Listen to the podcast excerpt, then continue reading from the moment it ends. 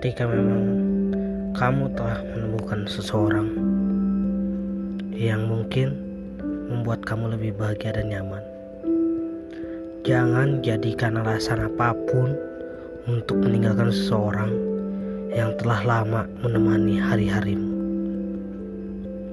Sejatinya cinta yang sebenarnya ialah cinta yang tidak memiliki batas dan alasan apa pun untuk berpisah.